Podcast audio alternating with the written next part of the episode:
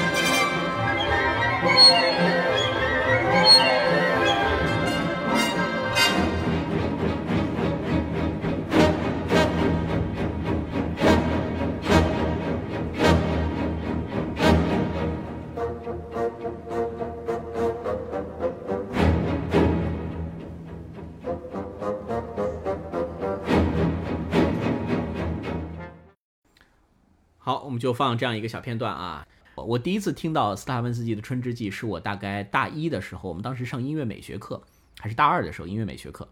然后那个时候，当然听的音乐还主要就算是古典音乐，也是集中于呃古典浪漫。然后呢，那一节课啊，我们美学老师就放了一个《春之祭》，这个大家在底下讨论，绝大多数大家都觉得很混乱啊。但是呢，这个作品确实听着听着听着，你一旦听顺了以后，大多数听友可能觉得听顺了哦，觉得还是不错的啊。起码它就是你很容易想象到，因为它要表现的是那种原始的啊这样的一种祭祀的场景，所以这样的音乐听起来可能是比较合适的。那其实《春之祭》的首演呢，呃，尽管它是引起了轩然大波，但是从我们现代人的角度来说，你最多觉得这个音乐啊诡异，你可能不太喜欢。但是可能未免难以理解，为什么当时会会觉得这个样，会成为这个样子，会这个音乐让大家难听到这种程度啊？就是因为每一个时代，其实大家的审美、大家的耳朵都是在变化的。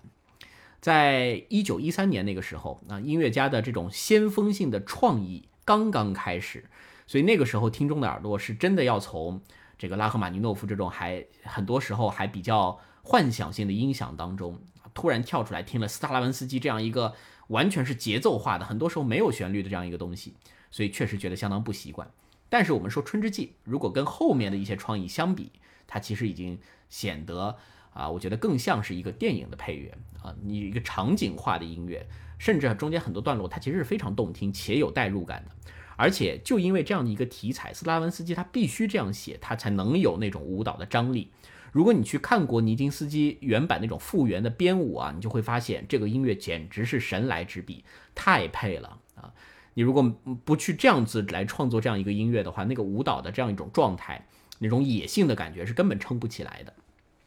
所以大家在听这个《春之祭》的时候，我觉得怎样去聆听啊？你不要去抓每一个音响本身是否动听，你要感受到的是它对你整体情绪的带入是不是强烈。如果你觉得你确实也被他牵着鼻子走，被他带入了，那哪怕你一开始觉得不习惯、不喜欢，那往往越到后面你会发现啊，这样的一个作品的魅力啊。我们等会儿交到音乐里面，大家去感受吧。因为《春之祭》它其实也很长啊，这个作品大概要三刻钟五十分钟的时间啊，所以我今天这个节目当中呢是选了一个片段，把头上的大概三分呃四分之一和尾巴上的四分之一给拼到了一起。